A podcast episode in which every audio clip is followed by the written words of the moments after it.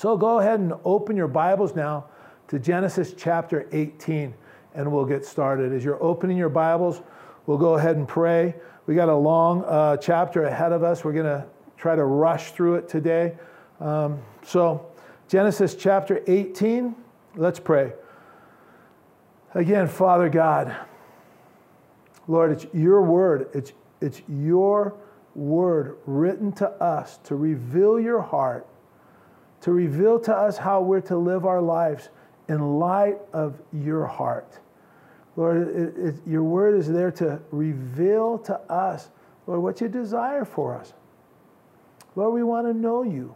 We want to learn of you. We want to grow in our knowledge of you. We want to be the men and women, God, you've called us to be. We want to walk this world, walk through this world as um, lights, Lord, as, as witnesses of your great goodness and grace and glory, Lord. So as we open your word, would you teach us, Lord? Would you speak to our hearts? Lord, everyone that's here listening to this study, pray that you would speak to our hearts, Lord. We ask it in your name, Jesus. Amen. So, Genesis chapter 18 starts out Then the Lord appeared to him by the terebinth, terebinth trees of Mamre, and he was sitting in the tent door in the heat of the day. So he lifted his eyes and looked, and behold, three men were standing by him. And when he saw them, he ran from the tent door to meet them and bowed himself to the ground. So, just to get going here, I think it's really important, whenever it's possible, to kind of figure out what that timeline is from one chapter to the next. Sometimes between one verse and another, there's a year that's gone by or 10 years gone by. You know, so what's the timeline here? Well, Genesis 18 appears to happen about three months or so after the events of Genesis 17. You remember in Genesis 17, if you want to look at it real quick, the Lord told Abraham that it was at this time next year that he was going to have a son. So at this point in our story, Sarah's not pregnant. Okay? So again, it puts the events of Genesis 18 about three months or a little bit less than what we read last week in Genesis 17. And it says, Abraham was sitting in the tent door in the heat of the day. And, uh, you know, it does get very hot in Israel. Uh, and I wonder if Abraham's just not sitting there, just wondering if he's, you know, just contemplating the promises of God, the things that God has spoken to his heart. I mean, he's just there relaxing. He's doing nothing and he's doing it really slow to make sure he does a good job at it. And, I, and, he's probably, in my mind, you know, he's just there communing with the Lord. He's just talking with the Lord in his heart. He's allowing himself to get lost in the promises that God has given to him. And it says in verse 2 So he lifted his eyes and looked, and behold, three men were standing by him. And the wording here would indicate that these three men appeared suddenly, right? He's, he's there sitting in Israel. I haven't been there to the uh, plains of Mamre, but I'm told when you're there, you can just see forever. He's sitting down, he's looking out, he doesn't see anything. He looks down, and then he looks back up, and bam, these three guys are right there, right now. And, uh, you know, we don't know if Abraham recognized who they were immediately. It seems like he recognized after, you know, he kind of gathered his wits, you know, he was a little bit afraid. You know how it is when somebody like jumps out and scares you. Uh, he gathers his wit, and then it seems like he recognizes them. For, at the very least, he recognizes that they're special guys, right? And we read in this chapter, and we're going to read in the next chapter, uh, exactly who these guys are, right? In verse 1, it tells us that one of these guys was God. It was Jehovah. It was the Lord, all caps. So it's Jehovah God. Well, wait a minute, Gary. Didn't Jesus say in first, uh, not first John, but in John 1, 18, no one has seen God at any time? Didn't he say that? Hey, uh, didn't Paul write to Timothy saying that no man can see or has seen God at any time? 1 Timothy 6 Didn't Moses, when Moses asked to see God, didn't God say to Moses, You cannot see my face, for no man can see me and live? Exodus 30 20. Well, then, how does Abraham see the Lord? All caps here. How does he see Jehovah, God? Well, the Lord appearing in the Old Testament in the form of a man, again, we've talked about this briefly before. It's called a theophany, it's called a Christophany. It's the pre incarnate appearance of Jesus Christ in the Old Testament. The second person of the Trinity is appearing in a bodily form. So, real quick, if, if you want to go a little bit deeper in this, you can look, and I'll just wet your whistle with it. If you turn over to Hebrews chapter 1, verse 10, it says, You, Lord, all caps, it's talking about Jehovah, you, Lord, in the beginning laid the foundation of the earth, and the heavens are the work of your hands. And so God is addressing the Son here, right? Look up at verse 8. It says, But to the Son, he says, God's addressing the Son, and he says, Your throne, O God, is forever and ever. A scepter of righteousness is a scepter of your kingdom. God in this verse calls the Son God. And then God continues saying to the Son in verse 9, says, You have loved righteousness and hated lawlessness. Therefore, God, your God, has anointed you with the oil of gladness more than your companions. And now, verse 10 starts out, and. So God is continuing to address the Son, says, You, Lord, all caps, or Jehovah, in the beginning laid the foundation of the earth, and the heavens are the work of your hands. So it's very interesting. God the Father calls God the Son Jehovah. Also, some New Testament references that are worth knowing and, and understanding is Colossians 1:15, where it says of Jesus that he's the image of the invisible God. Okay? Jesus said to, to Philip, remember when Philip said, Hey, show us the Father, it would be enough for us. And Jesus says to Philip, you know, he who's seen me, Philip, has seen the Father. That's John 14, 9. We worship a God in three persons. These three persons, they're co equal, they're co eternal, and they're also distinguishable or distinct from one another. These three distinct persons, you know, they're, they're one God. And uh, everything that's true about God the Father it's true about God the Son. It's true about God the Holy Spirit. The Trinity, or what I like to call the triunity, because it's, it's three who's and one what, you know, it, we can't understand it. It's truly one of the mysteries of godliness, right? And we'll probably never understand the Trinity this side of heaven. Um, but you know what? I know the Bible teaches it. I don't need to understand it. it. Is the Bible teaches it, so I just believe it. So, back in Genesis, who these guys are, um, verse 1, we saw that one of them is the Lord. But then, if you flip over one chapter to Genesis 19, verse 1, we see that the other two guys, they're angels, right? And so, I think it's the first time in our study of the Bible that we see angels appearing as men.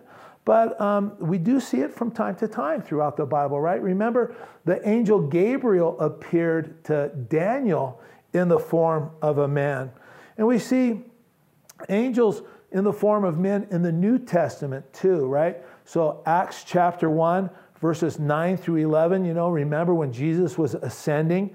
It says, Now when he had spoken these things, while they watched, he was taken up, and a cloud received him out of uh, their sight. And while they looked steadfastly toward heaven, as he went up, behold, two men stood by them in white apparel. And these two men, they were angels. They stood by in white apparel and they said, Men of Galilee, why do you stand gazing up into heaven? This same Jesus who was taken up from you into heaven will so come in like manner as you saw him go into heaven. So, here we go. I'm going to silence my phone. Oh, it's already silenced. Anyway, um, so verse 2 He lifted his eyes and looked, and behold, three men were standing before him. And when he saw them, he ran from the tent door to meet them and bowed himself to the ground. I love this. Abraham's, you know, like 99, 100 years old, right? And what does he do? He sees these guys, he starts running. And then he gets down on the ground, he gets his face to the ground in reverence to the Lord. In verse 3, we read, and he says, My Lord, if I've now found favor in your sight, do not pass on uh, by your servant. So, the first thing that we're going to see here about Abraham is how hospitable he is. Abraham's just a, a, a tremendous, he's an incredible example how hospitable people in the church, especially leaders within the church, uh, are to be. And it's interesting to me as Abraham uh, extends his hospitality to these three guys as an example. It's interesting to me how much the New Testament has to say about hospitality. Abraham, again, he's this example. Paul writes to Timothy and to Titus, right? He writes to them in both of those letters, he says that, that the leaders in the church are to be hospitable, right? Paul writes to the believers in the church of Rome, Romans 12, 9 through 13, he says, this is, this is a description of what just the Christian is supposed to be. The people in the church, these are, uh, uh, this is a description of how we're to live our lives. He says, Romans 12, 9 through 13, let love be without hypocrisy. Abhor what is evil, cling to what is good. Be kindly affectionate to one another with brotherly love, in honor giving preference to one another, not lagging in diligence, fervent in spirit, serving the Lord, rejoicing in hope, patient in tribulation, continuing steadfastly in prayer, distinct, uh, distributing to the needs of the saint. And then he says that we're to be given to hospitality. Christians in general are to be given to hospitality. Peter writes regarding the last days, uh, which are the days we're living in. Peter writes, 1 Peter 4 7 through 9. If you can turn there, turn there really quick. If not, just listen. It says, But the end of all things is at hand. Therefore, be serious and watchful in your prayers. And above all things, have fervent love one for another. This is where we're to act in the church. We're to have fervent love one for another. For, and that's a reason word, could be um, translated because.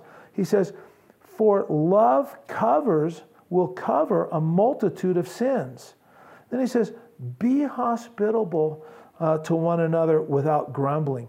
Peter says, Because the time of the Lord is at hand, we are to be people who are watching and praying and loving each other, and we're to be hospitable one to another. We're not to be hospitable with grumbling, though. We're to be hospitable without grumbling. We're not to do it out of some type of compulsion. Oh, you know what? This is what's just expected. I mean, doggone it. You know, but we're to be joyful in our, in our heart. The word hospitable, or um, yeah, hospitality, it, it simply means a lover of strangers, right? Christians and Christian leaders, we're to have a love for strangers. When someone comes into our church, you know, somebody comes in and you haven't seen them before, you know, they're, they're maybe new, man, go over and welcome them. You know, I would encourage you to, you know, take a step of faith. Invite them to coffee after church. Spend some time getting to know them.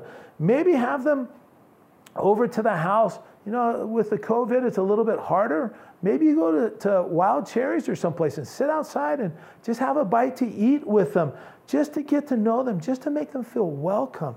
You know, the greatest influence that I've had on people is, is when we've invited them into our house, right? When we've sat around the dinner table, we've had dinner to, together, and afterwards we opened the Bible and we just talked about it. You know, God has given Tina and I just tremendous, just great friends all around the world. All it, and it all occurred because we invited them to our house and we just got to know them because we sat down with them around a dinner table and shared with them a meal and then we opened the Bible. And I encourage you again, maybe the Lord would encourage you, challenge you to take a step of faith and invite someone to, to dinner and just begin to invest in them. Be kindly affectionate towards them. And if they're coming to church on a Sunday just to check it out and you find out, you know, that maybe they're not believers, you know, they're questioning, right? Ask them over to share a meal. You know, get them over your house and while you're while you're getting to know them, ask them what their thoughts are in regards to Jesus Christ if they've ever considered the claims of the church. Ask them, you know, uh, if they've ever considered the claims of Christ, I'm sorry. Ask them if they've ever, you know, if they were raised in a church. You know, and as you get talking, you open your Bible to John 3.16, you know, and show them how God loves them. You open the, the Bible to John 3.3, it says, you know, unless they're born again, they can't see the kingdom of heaven. And just ask them, hey, what do these verses mean in, in your mind? What do you think Jesus was talking about when he said these things? And then you just sit back and let them talk. Just let them tell you what they think these things are and just have that conversation. You know what it's called is it's called friendship evangelism and it's very effective. When someone invites you, when you're a stranger someplace and somebody invites you to their house and they show you a great deal of love and hospitality, you know what? That's not a normal thing in the world anymore, right? It, it, when we do it, it's going to set us apart as Christians. And, you know, as people that, that maybe don't know the Lord, it's going to soften their hearts to the things of Christ, to the claims of Christ, as we pour His love into them. As Christians, we're to love strangers. We're to open our homes to strangers. We're to be hospitable. And the writer of Hebrews, he said in regards to entertaining strangers, right? You know what I'm going to say? He said, You never know. Those strangers, they might be angels. Hebrews 13, 2. Do not forget to entertain strangers, for by so doing, some have unwittingly entertained angels. Well, we also want to notice Abram's reverence for the Lord. Verse 2 says, When he saw them, he ran from the tent door to meet them and bowed himself to the ground. And we talked about it last week that there's something beautiful about bowing before the Lord when you're in his presence. Um, we talked last week about it. You know, uh, again, I want to encourage you, maybe in your devotion time, the Lord has just put on your heart to get on your knees before the Lord. Maybe He's put in your heart is just to stretch yourself out, you know, just on your face before the Lord there on the ground. However, the Lord may be moving your heart, man, I would encourage you, you go with it. You just be free in your worship to the Lord and, and just let Him just, just um, move you to, to worship Him the way He wants you to worship Him. You know, and again, like we said last week, really the most important position is not the position of your body. The most important position is the position of your heart. And we also see verse 3 Abraham identifies himself as your servant when he speaks to the Lord. It's like he's saying, You know, I'm here to serve you as you please. Lord, just tell me what you need. And you know, I love this in the New Testament how Paul, Romans chapter 1 1, Philippians chapter 1 1, Titus 1 1, Paul identifies himself as a bondservant first. He's a slave of Christ first. Then he identifies himself as an apostle. Same thing with Peter, 2 Peter 1 1. He says, Simon Peter, a bondservant of and apostle of Jesus Christ. James, James 1 1. James, a bondservant of God and of the Lord Jesus Christ. And Jude also, he says, Jude 1. Jude, a bondservant of Jesus Christ and brother of James. Jude was actually the half brother of Jesus also, but he doesn't identify himself that way. He's a willing slave for Christ's sake. You know, the highest title any one of us can achieve in this lifetime is not doctor or pastor or senator or president. It's nothing like that. The highest title that we can achieve in this lifetime is to be a servant of the Lord, a bond servant of Jesus Christ. Boy, you know, that's my heart. That's what I want to be. Well, what we see here, Abraham is going to do three things for these guys that come and visit him suddenly, right? He says, verse 4, please take a little water. Uh, please let a little water be brought and wash your feet and rest yourself under a tree. And I will bring a morsel of bread that you may refresh your hearts. He wants to bring some water to wash their feet, and I'm sure that that feels amazing there on a hot desert day. He wants to find them a chair and just let them sit underneath a shady tree so that they can get away from the, the sun just beating down on them. And he wants to feed them.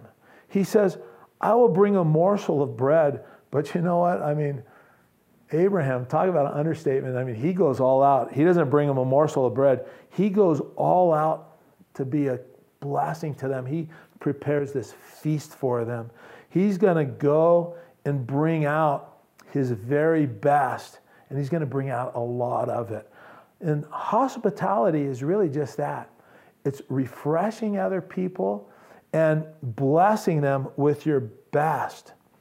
It says, After that, you may pass, inasmuch as you've come to your servant. And they said, Do as you have said. So the Lord accepts Abram's hospitality here. Verse 5. So Abram hurried into the tent of Sarah and said, Quickly, make, make ready three measures of fine meal, knead it, and make cakes. Now, you guys know how it is when you invite people over your house uh, without asking your wife if it's okay first, right? I don't know. No one, no one has a more gracious, hospitable, welcoming wife than I have in Tina. Uh, she's really amazing. And you know, Tina has sacrificed so much to follow God's call um, over the years and just uh, to, to just go where the Lord has led us around the world. And you know, she's never complained one time.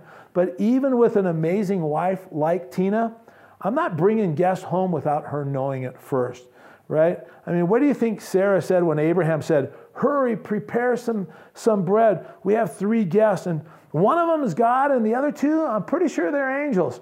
You know, I bet you that, that Abraham got like a, a what?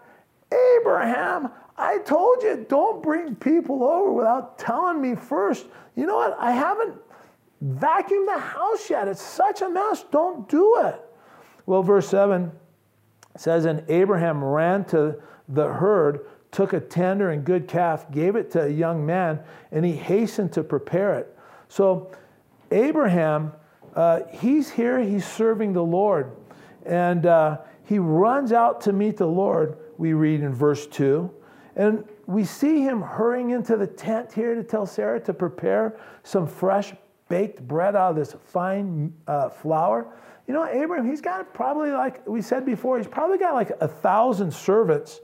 And uh, he's not going to entrust something this important to any one of them. He's going to get Sarah to do it uh, herself. And he runs out and he grabs, I mean, again, 99, 100 years old. What's he going to do? He runs out to the herd and he grabs a calf. He wrestles his calf, you know, into the, to the, I don't know, the house, wherever. You know, it's a, it was a tender and good calf.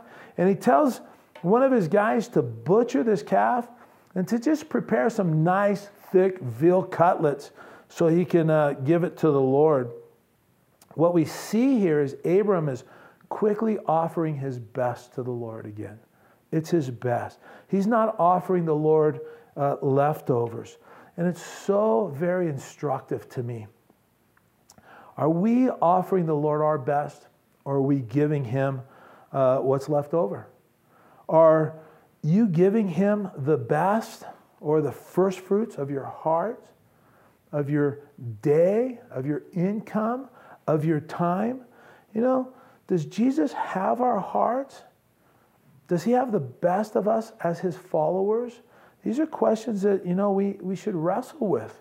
Is he getting you when you're fresh, when you're alert, when you're awake? You know, are you meeting him first thing in the morning? Or does he get what's left over of your day? You know, the word would encourage us to give him our best. You know, we talked about this a few Sundays ago. You know, you don't have to have uh, morning devotions to have a, a walk that's on fire with the Lord. You know, you need to do it when you're at your best, though, right? I know there's some people that they're at their best late into the evening. Tina's mom and dad, when we were dating, I mean, they're just they would just like start getting going about midnight, you know, and then they'd stay up and watch the, the late show. You know, if, not for me. It was never for me. About 9:30, I'm trashed. I'm ready to be in bed, right? I'm done. For most of us, though, the morning is the best time when we're at our best. Maybe it means that you give up a little bit of sleep so you can be there with the Lord when you're not, your mind's not, you know, uh, cluttered up with the stuff of the day. It's an uninterrupted time where you can just spend with the Lord.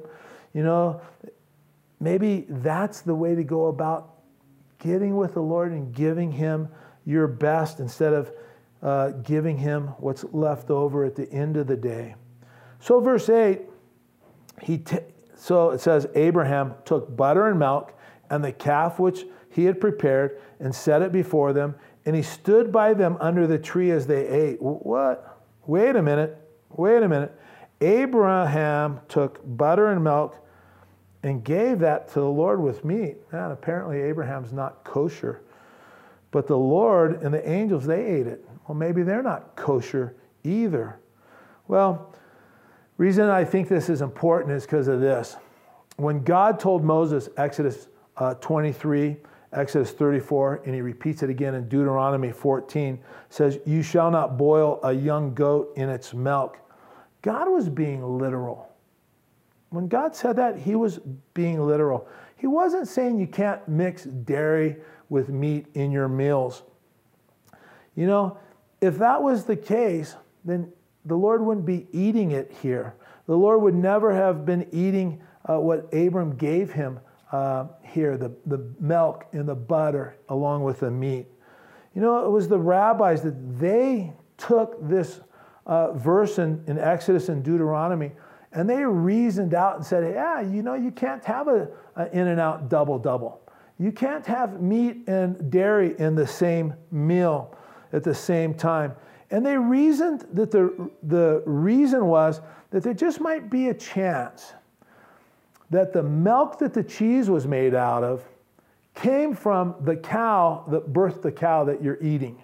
So you know, just to be safe, let's not do it. And that's really the way legalism works. It's just this added burden, it's added to God's word, right? What, what God was telling Moses in these verses in Exodus and Deuteronomy is that he didn't want his people engaging in this Canaanite fertility ritual. God was saying, You're to be different than the people around you. My people are not to look like or adopt the habits of the people in the world.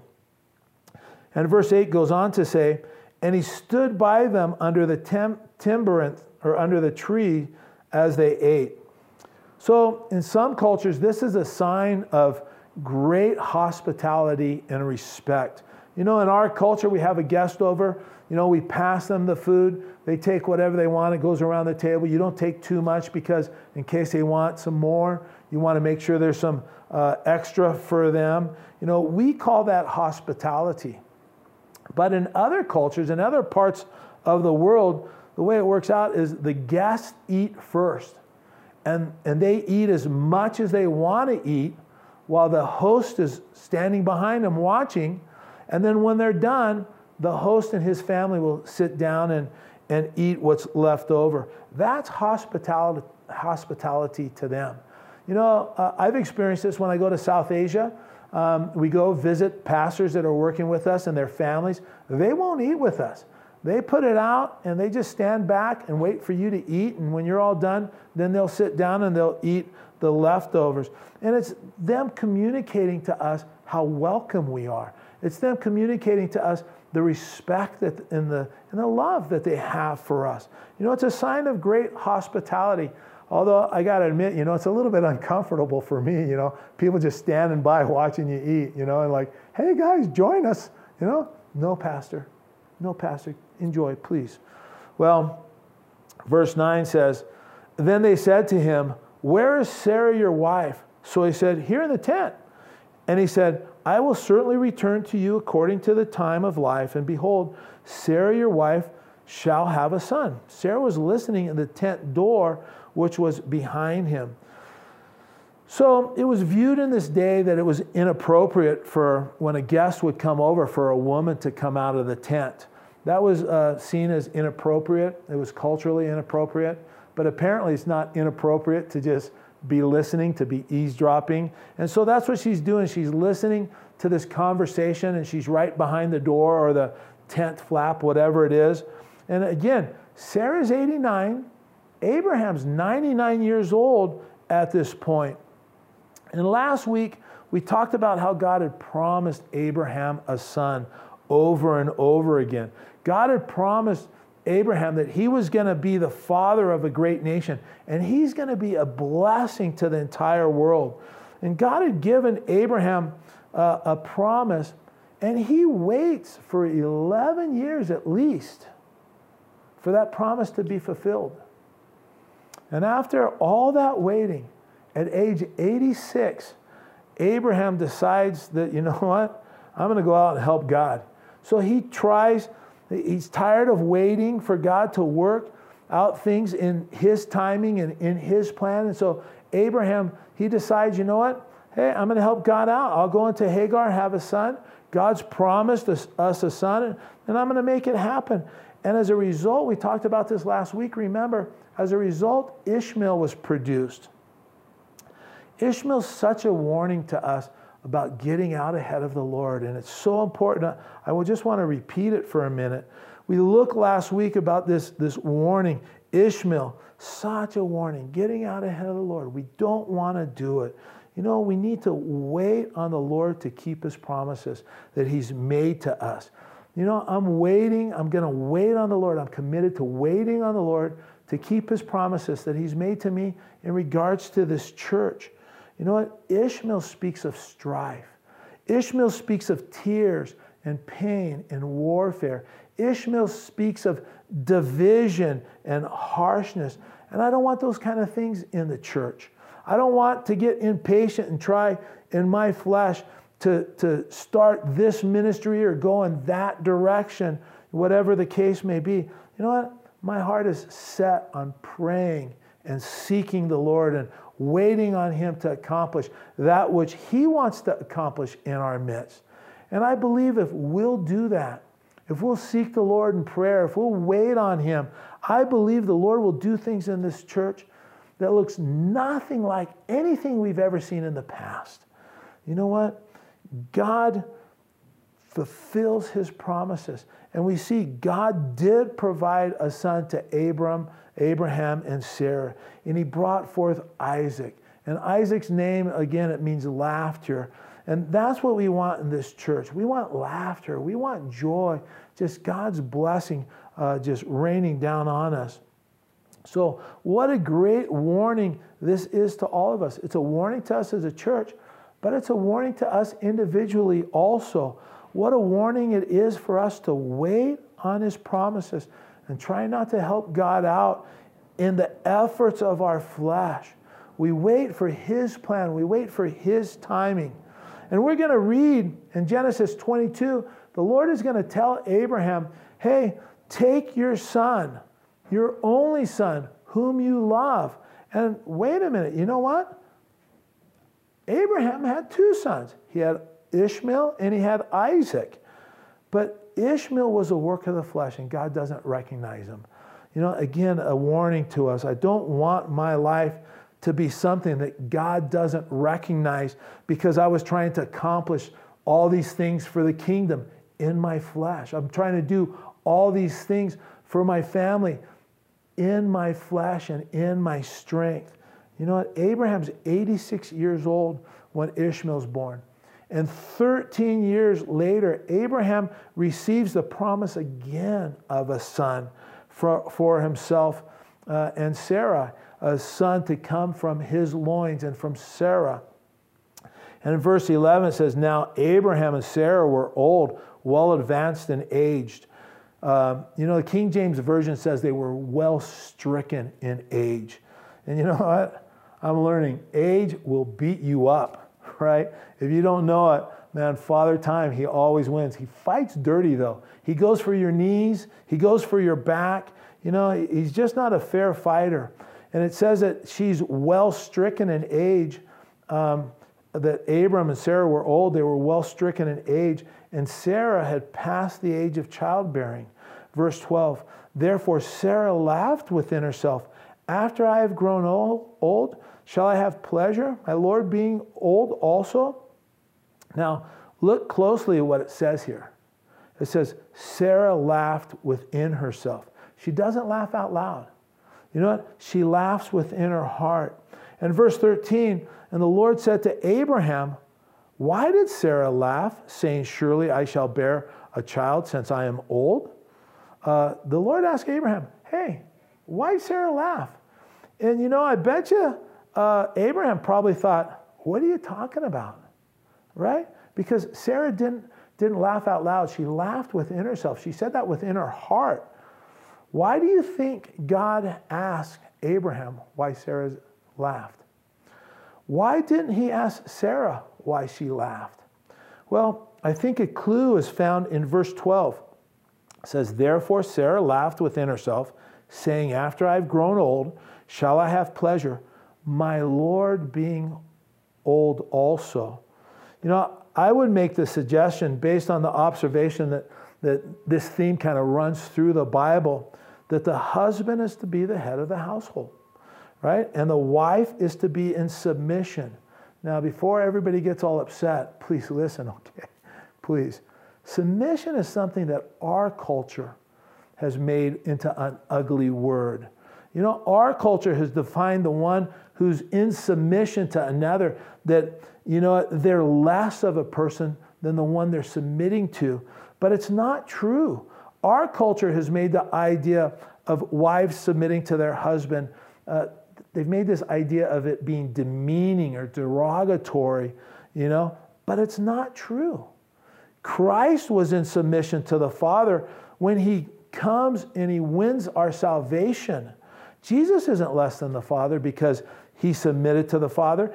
In fact, the Father said, as a result of Jesus humbly submitting to him, the Father says, God has also highly exalted him and given him the name which is above every name, that at the name of Jesus every knee should bow, and those in, uh, of those in heaven, and of those on earth, and of those under the earth, and that every tongue should confess that Jesus Christ is Lord to the glory of God the Father. The Bible teaches that we should submit one to another. Husbands, you're to submit to your wives as well as wives are to submit to their husbands. And the promise from God is that if we're willing to humble ourselves, we will receive great grace from the Father and He will lift us up. He will exalt us. And that's what James says, right?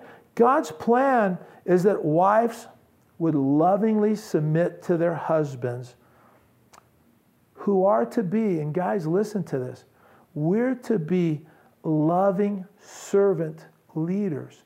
Our wives are to submit to us, but we're to be loving and we're to be servants to them in our leadership. And that's what we are to be, guys. We're to be these loving servants to our wives. And God's plan from Genesis to Revelation is that the husband would take the lead in the home. And isn't it interesting here that God asked Abraham, why did Sarah laugh? I think it's another illustration that God holds the husband uh, responsible for what's going on in the home.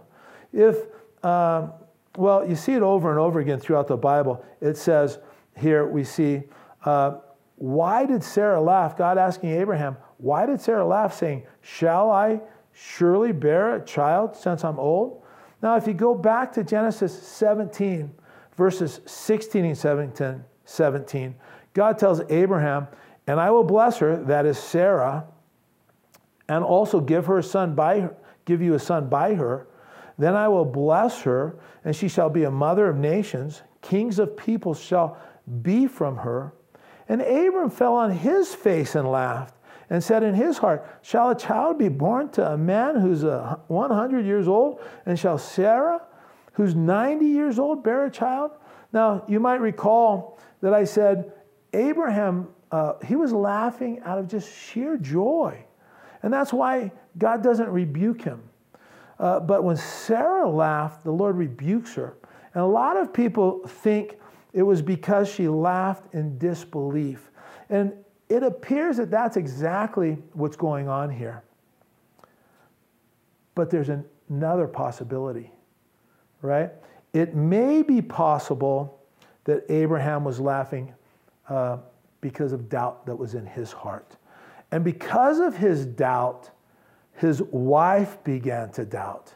And that's why the Lord asked Abraham, Hey, why is Sarah laughing? Because that doubt started with Abraham. If that's a, a, a correct interpretation, we need to see how the Father sets the tone. He sets the spiritual mood within the family. If a, if a husband is doubting the Lord, then the wife is going to be doubting the Lord. And then the kids, they're going to be, uh, uh, again, to doubt the things of the Lord. If the dad sins, those sins are often reproduced in the children. And we see that in Abraham and Isaac's life, right? Abraham lied about his wife, saying that Sarai was his sister.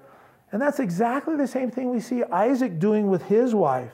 And that may be what we see going on here that the doubt showed up in Abraham first, and it was transmitted, showing up in Sarah, his wife.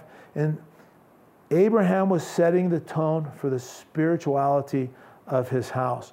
But the converse is also true, thank God, right? If we as men, if we're praying, if we're seeking the Lord, if we're reading our Bibles, we're going to more than likely see our wives and our children praying, seeking the Lord, reading their Bibles. Husbands set the tone for what happens in the home. Verse 14, God, He answers, Hey, is anything too hard for the Lord?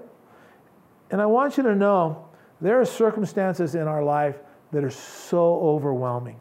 And, and, I'm not telling you anything new. You've probably experienced it too. There are circumstances in our life that's so overwhelming.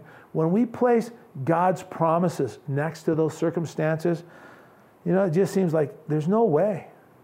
But God would ask us, hey, is there anything too hard for the Lord? That's God's answer to each one of us when we think there's no way. Uh, just look at the situation, get a grip. It's not going to happen. I mean, be real. I can remember there was a guy that I knew. We were once friends, but he heard something or, or he thought something. I don't know what it was, but whatever it was, it embittered his heart towards me. And I drove past his house twice a day, you know, going to work and coming home. And each time I would drive past his house, I would just pray for him. I'd pray that God would bless him. I pray God would uh, restore our friendship. And one day while I was driving past his house going home, you know, uh, right after I prayed, you know, God, would you do a miracle and restore a friendship? And you know, all of a sudden I hear this voice in my head saying, No, even that's too great for the Lord to do. Even that's too big for God. And you know what? I didn't mean to say it. As soon as I said it, you know, I asked for forgiveness. God, no. What am I saying? I tried to retrieve those words that were in my mind, you know? But I, I couldn't believe that, that I even thought that, that, I, that it even came from me. But apparently, that is what was really in my heart. You know, and I asked for forgiveness. Well, it wasn't too long after that that, you know, this friend of mine, he approaches me, he comes up to me, and he apologizes for the way he had been treating me. And he, he uh, made it clear that it had nothing to do with me that caused this rift between us. And, uh, you know, our friendship was restored. And, you know, it was just so great because that was God showing me that there's truly nothing too hard for him. When you take the promise, promises of God, like he's going to work all these things together for your good, and you see them and, and you say, man, there's no way. I don't see how it's possible. You know, that's because you're seeing it through the vantage point of your ability to change uh, the situation. And you know what? I have no ability. I have, I have no ability to change anything. What we need to do is see it in light of God's ability to change things. And there's nothing, nothing at all. There is no thing that's too hard or impossible for God. So many things are impossible for me, but nothing is impossible for God. God spoke the universe into existence. How hard do you think it is to make a star out of nothing? You know what? Much less the entire universe. And God spoke it, and bam, there it was. It's not too hard for God. God's word, God's promises are going to have the final say in every circumstance uh, in our life. And you know, when we pray and God says no to our prayer, it's not because He can't do anything about that situation that we're praying about. That's not it at all. He says no because the circumstances that we're currently facing, you know, it's all part of His plan to make us into the people He wants us to be. It's part of His plan for his, our lives. God is saying no. When God is saying no, you know what He's saying is actually, this is the best thing for you, right? Because He can only do wonderful things. You know, I'll share with you one of my favorite verses it's Psalm 72 18. One of my favorite verses, 72 18, it says, Blessed be the Lord God, the God of Israel, who only does wondrous things. Hey, why are you facing the circumstances you're facing, even after you've prayed and prayed and prayed and asked God to change them? You know what? I don't know why. But what I do know is whatever reason He allows those circumstances in your life, it's a wonderful reason because God can only do wondrous things. And maybe this is a word for someone tonight to just be clinging to. Is anything too hard for the Lord? Jeremiah 32 17. You might turn there real quick. Jeremiah 32 17 says, Ah, Lord God, behold, you have made the heavens and the earth by your great power and outstretched arm. There is nothing too hard for you. And 10 verses later, Jeremiah uh, 32 27, God asks this rhetorical question says, Behold, I am the Lord, the God of all flesh. Is there anything too hard for me? And the way the question is being worded, it demands a negative response. No, Lord, there's nothing too hard for you. That's what the angel told Mary. Remember when he announced to her that she would have a son? He said, With God, nothing will be impossible. And again, maybe that's a word for you tonight. Maybe that's something that God would speak to you and encourage you to hang on to. Um, whatever it is that you're facing, God is with you. And there's nothing too hard for Him. He wants to, and He's willing to do for you all that you can't do for yourself. And may God give you faith tonight to expect great things from our great God. You know, I pray for us as a church that we would have this proper, proper view of God. So much of the church in general, you know, they, have such a limited, lifeless, dead view of God. But our God is able to do exceedingly above and beyond, so far beyond anything that we could ask or even imagine, because He's a great God. He's such a great God, we should expect great things from him. I remember reading a book from uh, John Piper, and he encouraged the readers to think great thoughts about God because he's a great God. Man, I just want to think great thoughts about God. Lord, cause us as a church, cause us as individuals to just think great thoughts about you. Help us to expect great things from you, Lord, for you're a great God. He's worthy of us thinking great thoughts toward about him. Verse 14, is anything too hard for the Lord? At the appointed time I will return to you, and according to the time of life, and Sarah shall have a son. But Sarah denied it, saying, I did not laugh, for she was afraid. And he said, No, but you did laugh. You know, Sarah's like, How the heck did he know? I did, I did it in my heart. How did he know? Um, you know, she was afraid. And she denies it. And the Lord says, No, Sarah, you actually did laugh. I heard it. The Lord is not coming down on her here. It's so important to see.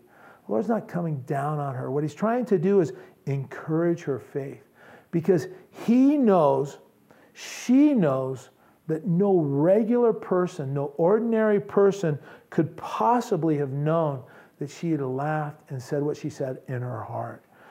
He's revealing to Sarah who he really is. It's only God, Sarah, that would know that. And if it's God who's made the promise, Sarah knows that He's going to keep that promise. Isn't it just like us, though? Sarah and Abraham, man, I mean, they've been, they've been praying for a son. Man, that's all they've wanted for such a long time. For most of their life, that's all they wanted is just a son. Lord, would you give us a son? And now, the time that the promise is near to being fulfilled, they doubt it. And isn't, I don't know if you've ever been there, if that's ever happened to you, but boy, isn't that just like us? Verse 16 Then the men arose from there and looked toward Sodom, and Abram, Abraham went with them to send them away. And the Lord said, Shall I hide from Abraham what I am doing, since Abraham shall surely become a great and mighty nation, and all the nations of the earth shall be blessed in him? If you're a believer tonight, this promise has been fulfilled in you.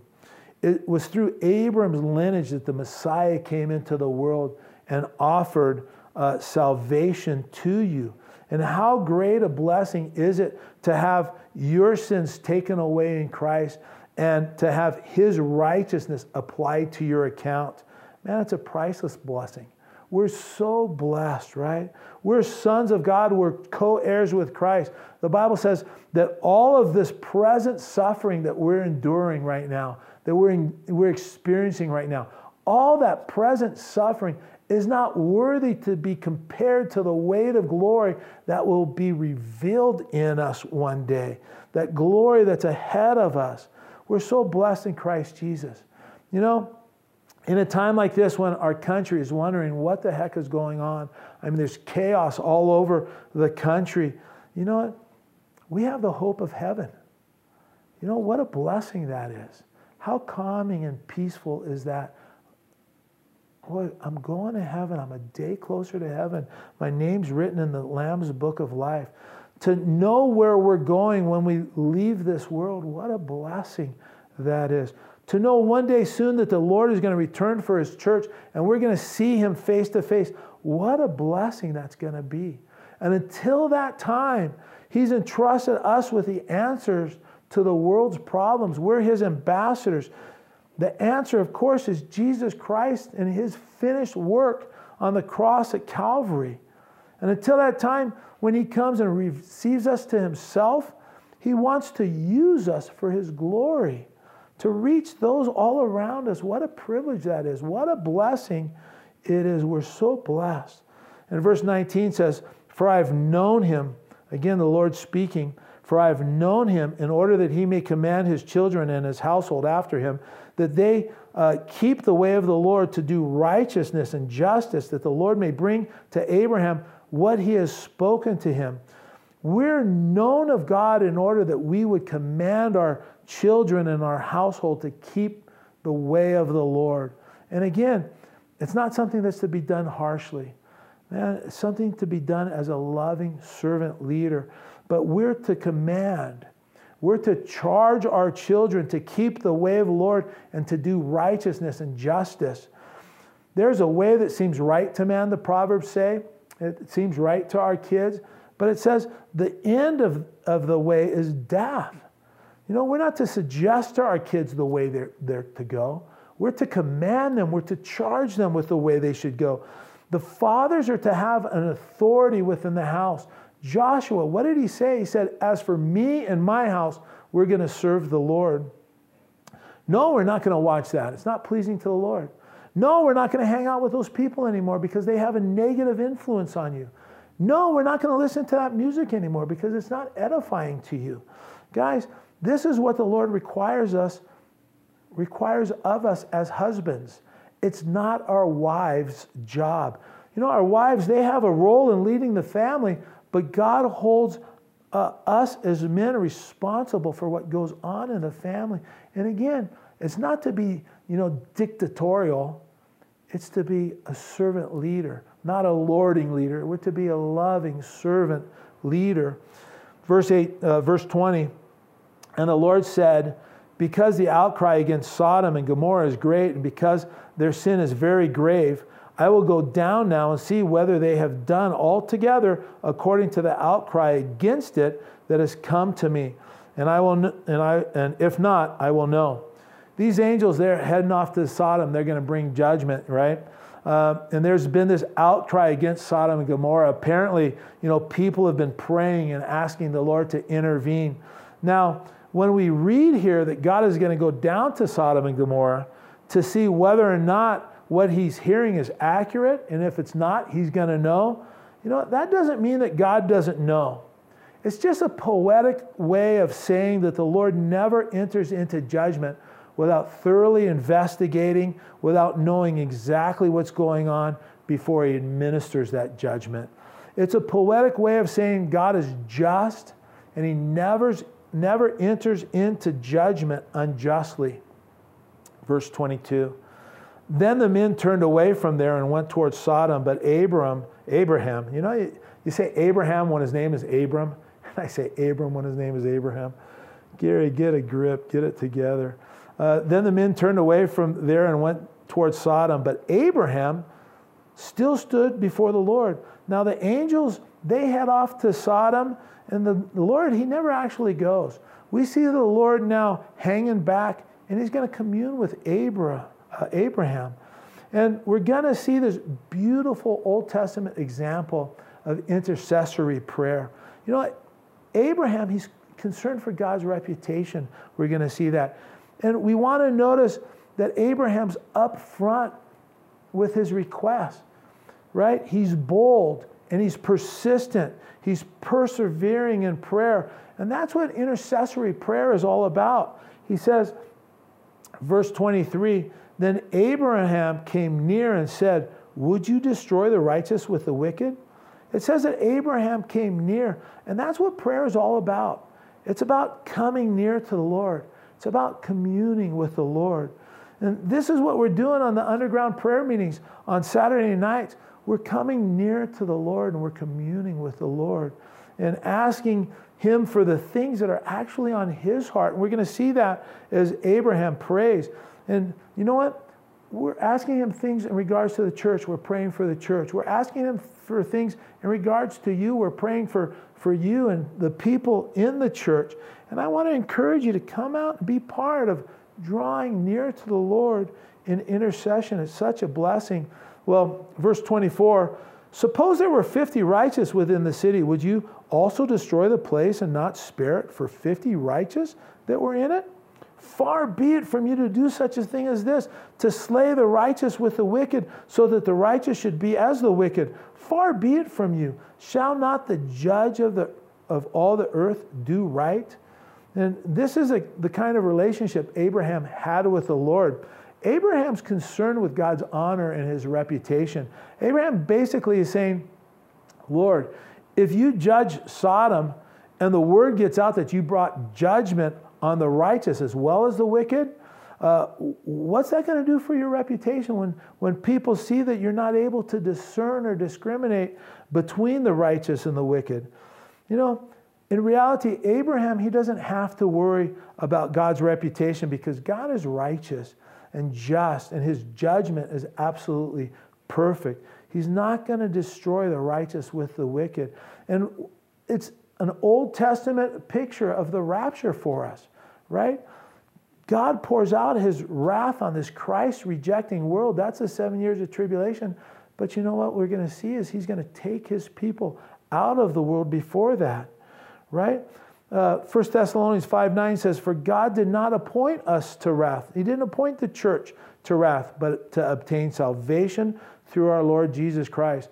And similar verses you might look at 1 Thessalonians 1:10 and Romans 5:9. Abraham's concern, though, he's concerned about God's reputation. So what does he do? He kind of breaches this subject with God. Verse 26. So the Lord said, if I find in Sodom 50 righteous within the city, then I will spare all the place, a place for their sakes. Then Abraham answered and said, Indeed, now I, who am but dust and ashes, have taken upon myself to speak to the Lord. Suppose there were five less than the 50 righteous. Would you destroy all the city for the lack of five?